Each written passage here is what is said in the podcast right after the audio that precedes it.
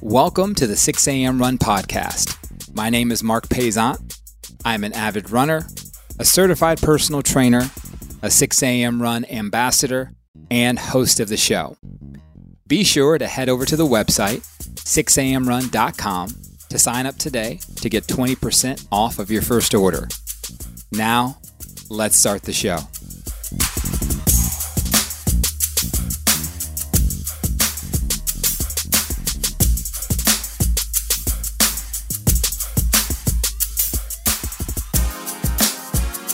Hello, and welcome back to another episode of the 6 a.m. Run podcast. I'm your host, Marc Paisant. Thank you so much for joining us. Hope you are having a great day, great week. Hope everyone is staying safe. And as always, first of all, we have a great show for you today. Absolutely great show. And this show is brought to you by 6 a.m. Run and 6amrun.com. Head over to that website to sign up to get 20% off of your first order. So today on the show, we have Miss Lindsey Hein. She is going to talk about a lot of things. She's a runner, she's a mom, she fundraises. She, there's a lot of things that she's into. So, Lindsey, thank you so much for being a part of the show. Why don't you go ahead and introduce yourself for the audience? Thank you so much for having me. I love being on this side of the microphone because I'm so used to hosting the conversation. So, this is fun for me. Um, I'm a 17 time marathoner and I have four kids, all boys. And I coach runners. I, uh, Marc mentioned, I, I just fundraised for Every Mother Counts for the New York City Marathon. So excited. We raised $10,000 for that amazing organization. And I also host several podcasts and have a network called SandyBoy Productions. And that was all birthed out of my first podcast called I'll Have Another, which is primarily for runners. I mostly interview professional and elite runners, but everyday runners as well. And um, once that podcast had a little bit of success, I decided to expand and and start a network. So we've got four or five shows in our network right now, and I host two of them and guest host on one of them. So my days are spent researching interviews, interviewing, uh, being with my kids, running, all that sort of stuff. And I love to read and I love, love, love anything comedy. Okay. We've learned a lot about you in a short amount of time. Uh, yes, but, I gave it all. but the thing that, I mean, a lot of things just jumped out at me. But the first thing, and I think probably this gets people most of the time, is 17 marathons. Yeah. So, um, that is 17 more than most people, which I, I, think you know. I think most people know that. Um, do you have a problem? Are you addicted to marathons? I think I do because I just finished the New York City Marathon and it was awful. It was so hot. My legs felt terrible at mile eight. And I was like, I literally never want to do this again. I was almost crying, wanted to walk off the course at mile 10. And um, on Tuesday this week, so two days after the marathon, I was like, maybe I should do that again. That like, that sounds like a runner's. That sounds exactly how runners think. Like that's the exact way I do it too. But but go on. Like talk about that. Talk about what intrigues you about marathons. Well, and I I normally am not miserable at mile. I mean, if you're miserable at mile eight or ten, something has gone really wrong. I mean, you shouldn't start feeling miserable until mile twenty, um, if that's what you want to call it. But uh, I think just the running community and what that brings out in everybody, like being together and celebrating what our bodies can do and accomplish, is something that I always want to be a part of. So I don't know if that means running fast ever again, running very fast, but being immersed in that community, I think is really good for my mental health. And obviously, it's for my physical health to continue on this lifestyle of, of movement. So, yeah, I just love the running community. And what what have you learned between that first marathon and that 17th? What were the differences? How were you able to prepare better? Like kind of go into those differences physically and mentally in those two marathons. I think that's a really good question and I think that one of the things with running so many marathons is like it's like you were still respect the distance. It's a really far distance to run, but at the same time, you're also very much aware that it's going to be over and it's going to be okay. So even though it hurts really bad at mile 16 or 17 or wherever that is, you hope it's not any sooner than that. Um, it's okay. It's like such a short blip of time in your life. Uh, the way I trained for the first marathon was so haphazardly, but I think looking back, like I was probably in way better shape than I realized I was because I didn't have a GPS watch. I just wore like a Timex watch and just ran based on time. And so, like on Wednesdays, I'd be like, okay, we're going to run for an hour. No, I said I was going to run 10 miles, but I didn't have a GPS watch. So I would always run like an hour, 40 minutes. And looking back, I was probably running closer to 12 miles, you know? So I probably was more trained than I realized. It was just in a very haphazard way. Um, but yeah, I mean, my training has looked different over the years because I've had four babies since that first marathon. And so sometimes it's postpartum. Um, this past training cycle, I did a lot of long runs. I didn't do a lot of speed work. So I knew that the speed wasn't going to be super, super fast. But um, I think that doubling down on the long runs is where really where you're going to see success as far as not fatigue early on. Don't ask me why it happened. I think it was the heat. mm-hmm. I, I like that. And, and a little bit about me, like I think it's very, it takes a lot of pressure off of you personally once you hit that part of your running career where you're like, you know what? I'm not even worrying about this speed right now. Like, I'm worrying about the distance I want it or the time. Because I always tell people when they ask me about running and they, they, they get into it, they said, you know, how should I start? What are some things I should work on? And I said, well, you can run for for speed, for distance, or for time. You need to pick one of them when you start because you can't I personally believe like if you're like, hey, I want to run a mile in seven minutes off the bat, it's like, well, can you run a mile yet? Like, can you yeah. even do can you even do that yet? And I kind of want to get your perspective. Like once like I've gotten to a point, I'm in my 40s, I'm probably in the best shape of my life. And my runs, I don't focus on speed anymore. I focus on do I want to go out for an hour? Do I want to go for five miles? Do I want to go for seven miles? So, kind of, what's your perspective on that as as you've become um, an older runner, or you? got? Yeah. I apologize, not don't apologize. I'm gonna be 40 next year. Um, no, I teeter back and forth. Like sometimes I'm like, do I want to go all in and try to get really fast again? And I know that that'll be a lot more work than it was when I was 28 or, you know, like I, I ran my, mar- I actually ran my marathon PR in between my third and fourth babies. Um, so I was 33 when I did that, which, gosh, where did that time go? I can't believe I'm going to be 40 next year. Um, but I, I know that it it'll be more work and dedication now if I do that because I'll need to be more careful about physical therapy, massage, all the strength training, like all the things to not get injured and, and stay healthy. But all that being said, I do think I'm my happiest self when I'm just moving my body for exercise like six days a week, taking one rest day and being physically active for like 45 minutes to an hour and a half most days. And I know that people say like, "Oh, you should do 30 minutes a day." Well, for me it's it a little bit more feels better. But um yeah, I think that one of the things I love about running and what it's instilled in me is that it doesn't have to be about fast times or running races. It's just about my physical well being and my mental well being. And I know that those things are both better when I'm an active human being. And I hope that that is what I'm showing my kids. Like, it's not about losing weight or what my body looks like or anything like that. It's just that it's good for you to move your body. Right. I like that. And you mentioned your kids, and you said you have four. What ages are your kids right now? So they are um, four, six, seven and a half, and 10. Are any of them into fitness or running right now? They don't do like races or anything, but they're all very active. Um, my little ones don't really do sports yet. I've been a pretty big um, like I'm not toting my kids around and spending millions of dollars on sports when they're like four because they don't need that. They can play unorganized sports in the front yard.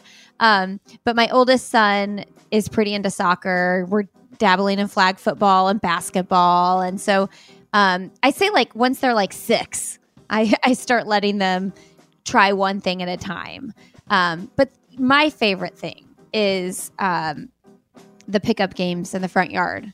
Like, I think that there is so much value in unorganized sports and kids playing pickup games with neighbors. And they don't even have to go to a clinic or a practice to learn these things. They just learn from each other. And I think that creates so much independence as well. So I'm really big on both. Like, yes, we can sign up for soccer and get into that, but also like I want you guys to just play in the front yard with your friends.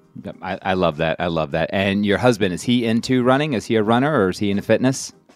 Oh yeah, he's a big runner. He he just runs for fun now, but mm-hmm. he um I mean he's a 249 marathoner. Oh my he's god. Uh, done a I, full Ironman. I like, shouldn't have asked. I shouldn't have asked, so I feel less of a man. I'm just kidding.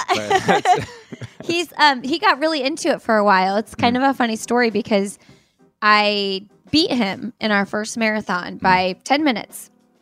And then we were both like, we never want to run marathon again.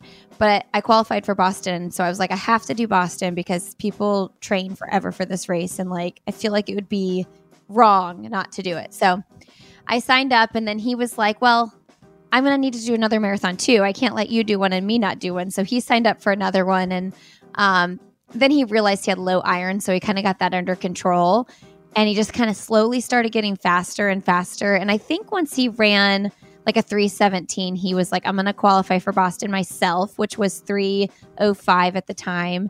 And then he was like, now I have to break three hours. And then he broke three hours and he was like, now I want to, you know, see what else is in there. So he really, he really went all in. And that's when I was in the throes of having four babies, you know, in six years. So I kind of watched him do that with a little bit of a chip on my shoulder, like, man, that's so cool. You're like all in on this thing. Um, and I've never really got to that point myself and I, I, I saw the dedication it took and I don't know that I have that in me and I don't I mean I could but I don't know that I want to. I I, that that that's amazing. Good for him. And for people listening who who you know they watch the New York Marathon, they watch the Boston Marathon, they may have run other marathons kind of explain that whole like bo- the, the popular the boston and new york marathon like the lead up you have to qualify. What is it like getting to the race? What is it like? The what's what's the surrounding areas? Like what is the what's the whole aura around the race like the, the race day and the days before and, and right after the race? Yeah that's so fun that you asked that question. Yeah i the Boston Marathon is kind of like that unicorn, like literally, it's like the Boston Marathon unicorn. Um, that once people start running and they get even like remotely close to the qualifying time, they're like, I want to qualify for Boston. And I think that I, I recently like read there's there's talk of like, oh, it's elitism. Like I want running to just be fun for everybody. But the, there's cool things about Boston. One is that if you don't qualify and you really want to run it, you can raise money for charity and get in. And hundreds of thousands of dollars are raised for really phenomenal charities every year through that race. So I think that that's a really important piece of the race. I mean, I can't. I mean, I, I just can't even imagine how much money has actually raised. I don't have the number off the top of my head. But anyway, um, the race is really historic, iconic, and you bus out to the start line because you start in Hopkinton and you run basically all the way to downtown Boston. And so um, it's a really big deal. It's a really hard course. It's a lot of downhill at the beginning, a lot of uphill at the end, which um, is very taxing on your quads to go down so much and then go up. Um, but yeah, I think that it's a great thing for everyday athletes to have a goal to shoot for and have that be like their thing. And that's really special because we lose that sometimes as adults. We lose that competition that we had as kids when we played sports and did things like that. And to be able to have that, it's like playing for adults, right? Um, but man, I don't love the course. It is really hard. How many times have you run the Boston? Um, I've ran it three times. Three. I ran it in 20, 2009, 2014, and 2018. You, you you don't like the course so much that you went back twice afterwards and did it. Uh, that that I I see. I kind of I'm learning a lot about you right now. I'm learning a lot about you. So, um, well, that's great. And but the New York course, like, tell us about that that course. Do you is that a good course? Do you like that one? What's that? What's what's the big differences between running New York and running Boston? Yeah, well, they're both a logistical nightmare, um, which is why I say if you're going to do one of the majors in in uh, the United States, go to Chicago because you can get a hotel and that hotel can be right at the start finish line because they're basically in the same place. Um, like Boston and New York, you have to take a bus or a ferry out to the start line at like five in the morning. And it's just, you know, so it's kind of a lot. But New York is rolling hills like the whole time. I mean, you have to go over the five bridges as you go through the boroughs, which are pretty significant. Um, and I honestly like, there's not really much of a flat section on that marathon ever. I ran it in 2019 and had a magical race, like, felt so amazing. And I was like, those hills weren't that bad. And then I ran it this year and I was like, these hills have changed. They're so much harder. And in 2019, the weather was perfect. This year, it was really, really hot. So that was part of it. But um, it's a tough course. I mean, you're going uphill gradually at mile 23 for a very long time. And that's a really hard time in a marathon to go gradually uphill. Right. I, I always wonder. I mean, I understand the logistics and the problems with putting those courses together because you want them to be nice and you want them to be in areas where people can watch. And, you know, you have camera crews you have to think about, and you have sponsorships you have to think about, and you have historic parts of the, the cities you have to think about. But it seems like the last person they think about is the actual runner. Um, yeah. so it's it's a lot, and um, it's so fun though. The New York City Marathon is aside from like the bridges that you can't really have many spectators, it is a sea of cheering and music and entertainment and excitement from start to finish almost. So I don't think there's anything like it. Uh, Boston doesn't really compare. Like Boston coming down Boylston Street, which is the last stretch of the Boston Marathon. It's like the last, I'm going to get this wrong, but let's say it's like over a half a mile. I don't know, something like that. Um, though that's that's amazing. Like that last stretch is like you can't compare to that. But New York is more start to finish from like 2 miles on minus those little sections on the bridges. There's just people and excitement the whole time. And you just don't have that quite as much in Boston. So um, I would say if I had to choose, I would probably choose New York over Boston. okay. And I'm sorry, all the Boston people listening who are going to use their accents to curse you out right now. So, um, and f- you know, fun fact about Boston, I'm not Marc there. I'm Mac. So, um, oh. just for anybody, first time I went to Boston, somebody said Mac, and I'm like, who is Mac? Like, who is this person? And it's like, oh, that's how they're saying my name. Ah, that's so, how they say Marc. They leave that R out. yes, yeah, we, we use R's in Mac. the South. I apologize. Yeah. So, and that's speaking funny. of the South, speaking of South, like I, I, for people who don't know that that running atmosphere like because I run the Peachtree Road Race every year, which okay. is which is a 10k and the most you know popular 10k in the world, and from start to finish, it is a party. It is an absolute party. Oh, I bet. I've and um, it's you can PR in the Peachtree Road Race, but you have to be one of the earlier people because if you mm. get in the mm. middle of the pack or you start late, like you're going to be behind people just having a good time. Totally. And, I mean, it's July 4th. You got, mm-hmm. you know, DJs out, you got bands out, you got people in all types of fun attire. And it's, you know, I mean, it's 7.30 in the morning and there's people who live on that street handing beers and shots. so I'm like, I can't PR doing a shot of tequila at 7.30 in the morning. Come so, back and get the shot after. Yeah, exactly. Exactly. So, um, so to the let's kind of sh- uh, shift gears a little bit and talk about. So you had mentioned that you had um, done some fundraising uh, for a great cause. Kind of talk about what that cause means to you, why you got involved in it, and and what you kind of did with that organization. Yeah, so every mother counts. What they do is they help provide safe and equitable and respectful maternal care to women around the globe. So in the United States, but they're also in other countries as well Haiti, Guam, Portugal. I'm I'm probably not going to get them all right right now off the top of my head, but um, they what they they're providing they partner with organizations and people that are already in these communities so that they can help women who might have to walk like literally 26 miles to get to care so that they can safely have their babies. So they partner with these organizations and come into these communities um, rather than just like bringing a bunch of uh, outside people and they're training midwives and and people that are already there, which I think is just a really important um, piece to the story there. Uh, but this organization was founded by Christy Turlington Burns, who she's a supermodel back in the day and she had a very traumatic childbirth experience and had she not had access to the care that she had, she likely would have died.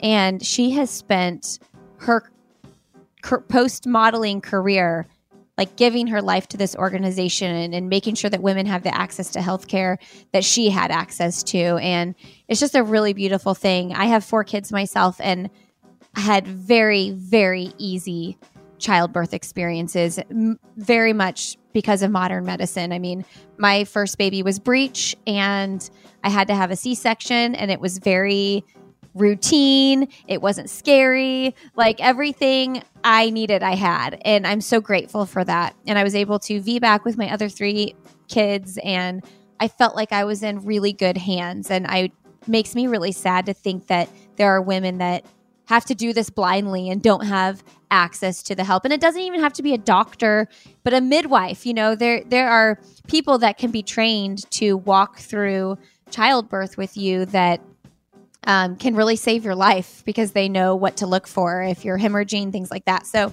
um, yeah we i had my goal to raise $10000 i think we're at 9200 right now but we have two company matches my husband's company labcorp and another company johnson johnson that one of my um, awesome listeners of my podcast works for them.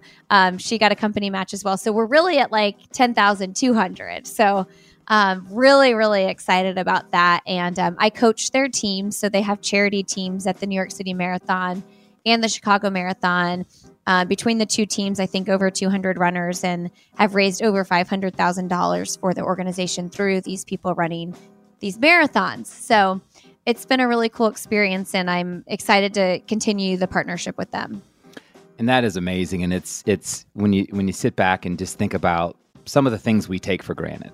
Some of the you know, you're absolutely right. My we, I have two kids, and my wife had there was you know I'm not going to say pregnancy was is ever easy for anyone, right. but the fact that you know we were able to, you know, oh, you know, she's going in labor. We go in the hospital. We have a doctor available. We have the baby. In one to two days, we go home, and the baby's healthy. It's like you take those things for granted, and I, it's really I, I, commend you for for doing this, for stepping up and, and helping um, this organization. Every mother counts, and, and fundraising and, and helping you know just women get the the care that they need and and the education that they need also is is a big part of this. So, totally.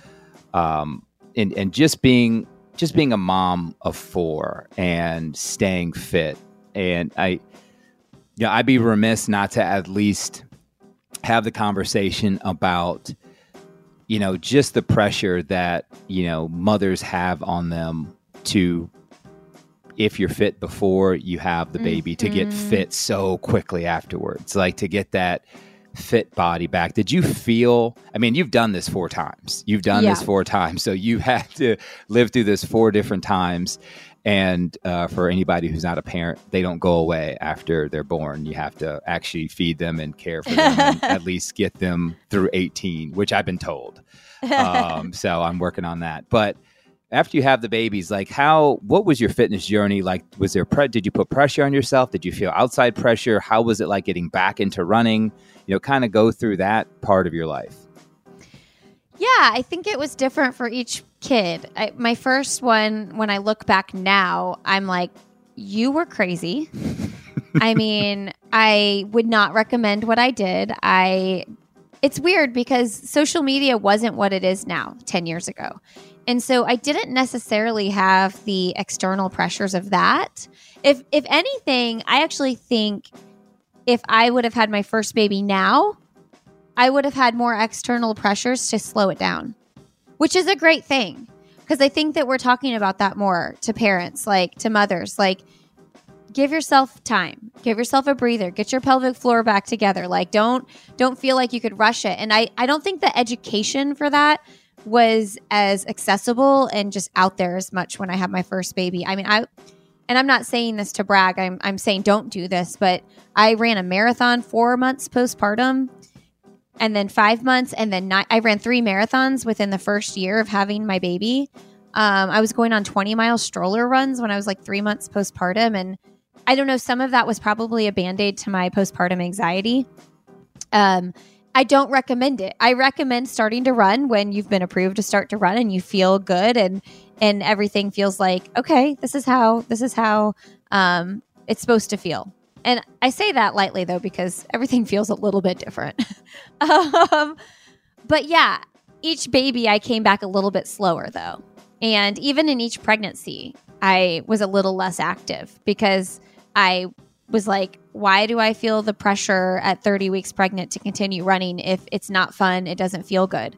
So I remember when I was 30 weeks pregnant with my fourth, I was like, I'm done trying to run. Like, this is miserably uncomfortable. So I would just go on walks. And that was hard for me because so much of my identity is wrapped up in being a runner and so much of working out and feeling like I checked that box and got my endorphins up for the day. Um, is tied to running. And so going for a walk just doesn't do what it does, you know, what running does. So that was really challenging. But I think that we just have to not compare ourselves to what other people are doing and also like be have some grace and understanding with what other people are doing. I also think there's a flip side to that. People are really judgy like, "Oh my gosh, I can't believe she's already running. She shouldn't be doing that." And it's like you don't know what she's like going through. You don't know if that run is what kept her sane today, even if maybe her pelvic floor wasn't ready for it, you know? So um, there's a lot of nuance there that people are quick to rush to judgment. And unless you're that person, you don't know why they're doing what they're doing. It just, and I'm glad you mentioned that because it just seems like that still happens a lot where whether you're pregnant or you're just gave birth you know, take for instance, you have if, if you're pregnant, you're nine months pregnant, and it's warm, and you go to the beach and you wear a bikini. Oh, good for her! Like I'm glad she's yeah. still doing that. But then you have the other people on the beach. It's like, wh- why she needs to cover up? She's not, and it's like, why? Like, why are you even caring? And and then you know, you'll like you said, you know, two, three, four months after you, you give birth, you're like, hey, I wanna I wanna start this running thing again. I feel pretty. I mean, I need it in my life, and you'll have that mother saying, I, I can't believe she's not even six months past giving birth. Like she shouldn't be doing this. And it's like, can we just let people live? Can we do can yeah. we do that? Can we have people worry about themselves? And and again, as as a man and any men that are listening, I think it's it's our job to kind of just sit here and listen and and and help out and be allies and not you know not disregard or invalidate the feelings of the of the women that are that are going through things like this. And during this time and and you kind of talked about postpartum anxiety a little bit how was your husband? Like how was you know his um, interaction with you did he was he supportive how did he how did you guys work together through all that Gosh, I wish I could even remember. I feel like I just actually posted something on my. I so I also host a podcast for parents. It's called "Why Is Everyone Yelling?" Um, good, an, good, birthed, good title. Good title. Great title. That was birthed when my kids were like two, four, six, and eight, and it was just like everybody's always yelling all the time, um, which is still the case. But um, where was I going with that? Oh, my podcast for parents. I don't even remember. Your, your husband and you during after the uh, the the birth of your child. How was your interaction? Oh, with him? Yeah. yes. I posted on the Instagram page this morning on Why Is Everyone Yelling? I posted a picture of myself three weeks postpartum with my first baby, and I was like standing up in somebody's wedding, which, whoa, oh my gosh, like, okay. Um, and I said, like, you know, anybody looking at this picture would be like, man, she really got it together postpartum. Like she looks so like she's just happy and she's, you know, got her makeup on and all these things. But I was a ball of anxiety and a mess. And I think that my husband is maybe my husband and my mom, because I talked to her about it a lot, were probably the only people that really knew like how deep that was, like how hard it was for me. And he he was amazing. Like he I, I think pulled his weight with night stuff way more than most partners do. Um, like we just came to the realization, especially with my third baby, like I he functions way better with less sleep than I do. He just does. And he doesn't have anxiety about it. Like he can feed a baby and go right back to sleep and not think, oh, wait, is the baby okay? Is the baby going to get up again in 30 minutes? Where I'm a total head case. And so I think that one of the reasons our marriage even survived postpartum with especially our last two babies is that he really was like in it, like hardcore at nighttime. And um, I really needed that. And sometimes I feel like women are like, oh my gosh, you're so lucky. I did all the nights. And I'm like, well, did you ask? Like, did you say, I really, really, really need you to do this? Like, I can't do this by myself anymore because, you know, you're breastfeeding or whatever. Um, and and sometimes I think us women feel like we have to because it's our job. We're the ones that produce the milk and and so why would we both be up? But if it comes to a point where you're like literally losing your sanity, I think you like swallow your pride and ask for help. And most of the time you're going to get someone that's going to step up. I, I, I know that not all husbands do that, but I, I feel really fortunate that mine did.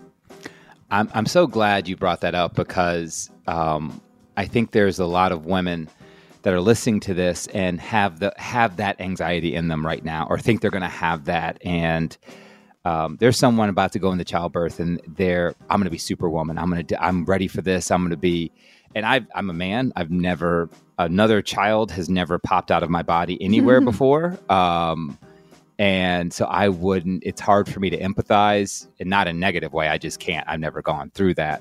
Um, I can definitely sympathize, but there's so many women out there who think I'm going to do this. I'm prepared for this. I'm going to be a great mother. And then it happens. And the feedback I've gotten from many women is like, your world just turns upside down.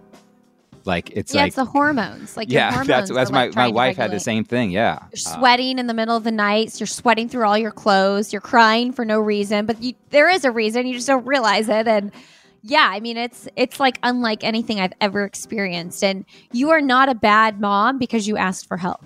Like you're not less of a mom because you asked for help.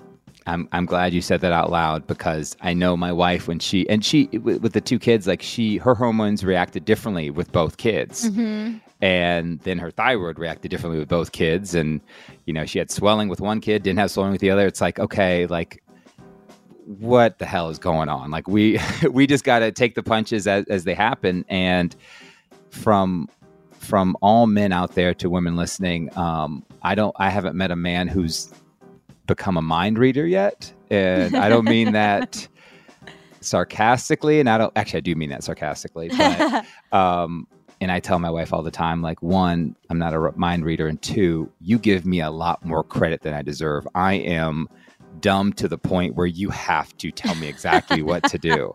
Like you can't say something and like, oh, Marc's going to read between the lines on yes. this one. I will not. I will not. I'm dumb. I'm very pragmatic. I'm very just okay. One plus one equals two.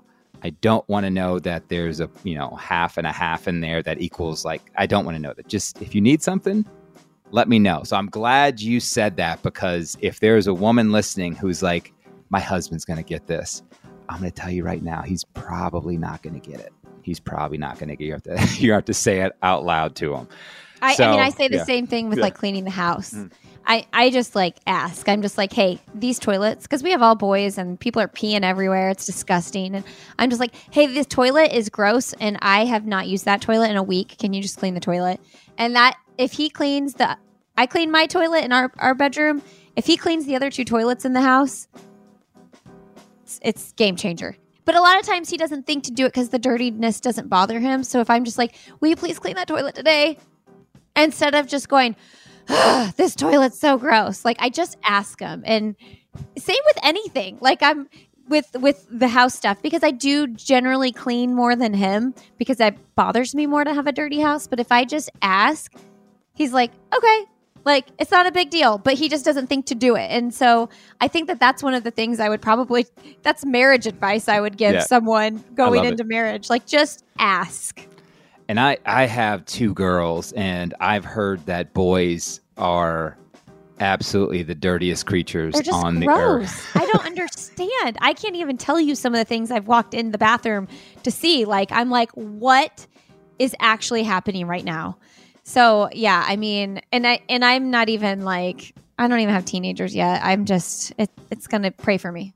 I, four, four boys. Is it four boys? It's four boys. Yeah, oh yeah. my goodness. Oh, good. and it's Uh, stinky already. You know, like I don't know. It's fun. It's so fun though. I I think that I think that I was meant to have boys. Um, I don't know that I was meant to have four boys, but I think that I was meant to have multiple boys, and I really, really enjoy it. And I know I would en- I would enjoy having girls too, but this this is the life that God gave me, and I'm really happy. that's how I feel about my two girls. Um, I was like, I something just tells me like I was I was meant to have girls in this world. Um, but to tell you, um, they both play soccer, and for the first time last week, I got in my truck and I'm like, what What is that smell? The dirty socks. And I was like, is that my child's back? Like, how is this cute little girl? How does she smell like this? And so I, I got my first taste of that um, because you know my brother and I played played sports as kids, and I'm sure my parents just probably had enough of the smell of us. Um, and I think I get immune to it sometimes, though. Like, p- other people get in their ca- my car and they're like, "Your car stinks," and I'm like, "It does. I didn't notice." I, no, I no. This smells fine to me. This is perfect, perfectly normal.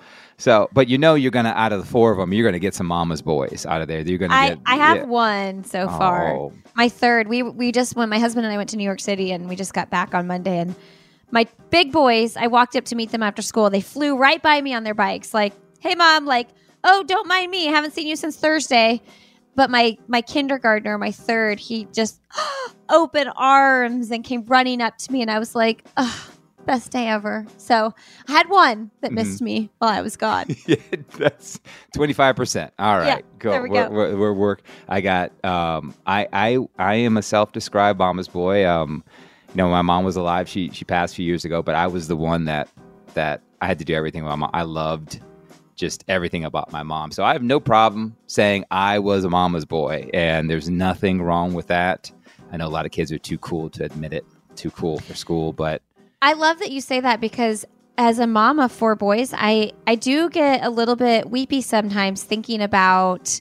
Um, I've just watched it play out with marriages, like the family ends up being with the girl's family more, and that certainly happens with our family, and more so because my husband's mom has passed away. But like, um, I don't know. I, I just feel like girls tend to stay a little bit closer to their moms and their parents and boys maybe I can I can even attest to this with my with my husband. He has three sisters and hmm. those girls would call their mom every day and my husband checks in like once every other month and I'm Yeah. like surely like somebody's going to not just check in once every other month, you know. So I I do think about that a lot and um, you know, hopefully I'll have a really special relationship if they end up having a partner someday with whoever that is. So, yeah, that's that's something I think about because girls tend to phone home more. Yeah, I have, I have a feeling both of my girls will phone. One's going to call me, one's going to call her mother. I can already tell what it's going to be. And both are probably going to be asking for money. Um, Yeah. But that's, it is what it is. So, um, we do that till about thirty. Yeah. Yes. Oh, I, I probably did it past 30. Think about it. I don't know. So, Lindsey, what's what's next for you? Or, is I, I hate to ask, but is there another marathon in your future? I think so. Yeah, I mean, for sure, I'll run more marathons. I just don't know if I'm going to go all in with the training. I'll stay active. I'm going to do a couple half marathons in February. There's a couple races I partner with that one is the Donna Marathon, and I always do the half. And um, yeah, just continuing to create podcasts that I feel passionate about and grow my podcast network and lean into motherhood right now. It's really fun. The kids are at a really fun age. So um, just trying to soak it in. And I know time's passing by real quick, and I'm just trying to be as present as possible. Well, awesome. Thank you so much for being a part of the show. How can people reach out to you online? How can they find you uh, on social media? Um, I am Lindsey Hein, 626 on Instagram, and that's Lindsey with an E. I am at Lindsey Hein on Twitter. Um, have a Facebook group for my podcast. I'll have another with Lindsey Hein. I would I would encourage people if they liked the parenting talk to f- for sure check out my podcast for parents called Why Is Everyone Yelling? And if you are a runner or an athlete, um, the podcast called I'll Have Another is where I interview professional uh, runners. So yeah, I would love to connect. Lindsey at sandyboyproductions.com is my email. Awesome, Lindsey. Thank you so much. Uh, congratulations on all your success, all the the races. Congratulations on raising four boys, um, and you know a lot more years of doing that. But um, you know, great job on everything you're doing. Con- yeah, I commend you for the work you're doing with the fundraising and all the work you're doing with mothers, and just keep being awesome. Thank you so much for being a part of the show, and, and you take care of yourself. Thanks for having me.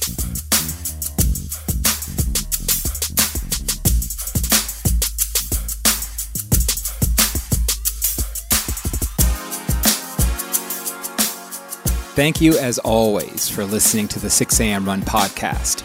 Again, I am your host, Marc Paisant. Please like and subscribe to the show so you don't miss any of this amazing content.